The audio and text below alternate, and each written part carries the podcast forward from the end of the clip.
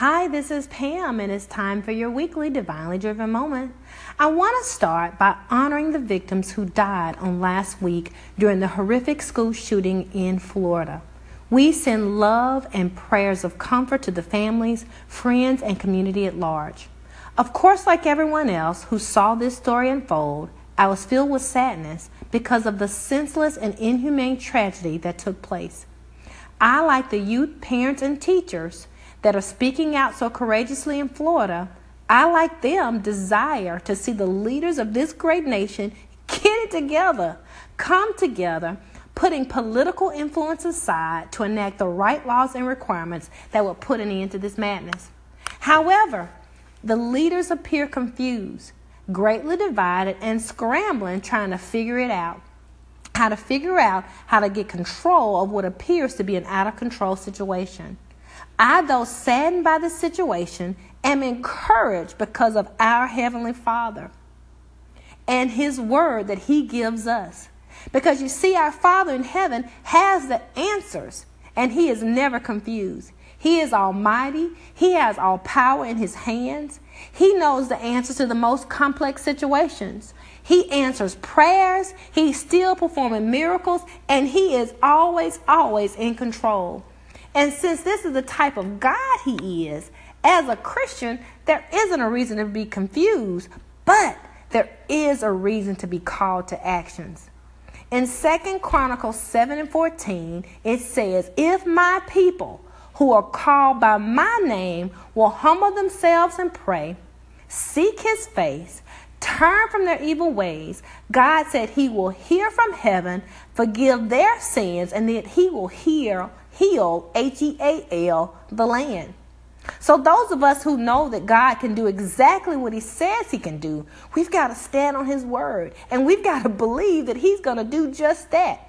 We've got to pray for those who run to do evil and to do harm to others. We must pray for safety for the schools. We must pray pray for the right laws to be enacted. We must pray that the devil doesn't have free rein, but is stopped in his traps when he sets out to do destruction. We must ask God to even show us our own role and our own responsibility. When He gives it to us and He answers that prayer, we've got to ask Him for strength and courage to be obedient, to do that call. When we see something, we've got to say something. When we see concerning behavior, threats, and the like on social media, it's got to be reported. Whatever it is, is that God leads you to do in your community and in your sphere of influence, I pray that you and I will be obedient to that call and answer the call to action. As I close today's podcast, I want to pray for the impacted families of this tragedy in Florida and that God will show himself strong in this situation. Please pray this prayer along with me. Dear Heavenly Father, I ask today that you please bring peace and comfort to the families of all the victims in last week's tragedy. I pray, Father, when the enemy comes up like a flood, that your spirit will lift up against them and justice will be done. I pray that those of us who are Christians will seek you and your righteousness, that we will stand together boldly with those in Florida who are speaking out against this matter, that we will stand by seeking you for our own role and our own part. I thank you now, Lord, for your grace and your mercy.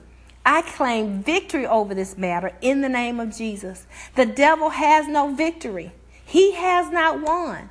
The word says that eyes have not seen, nor ears heard, neither have entered into the heart of man what God has in store for those that love you. Lord, I love you. And I thank you for all that you've done and all that you're going to do.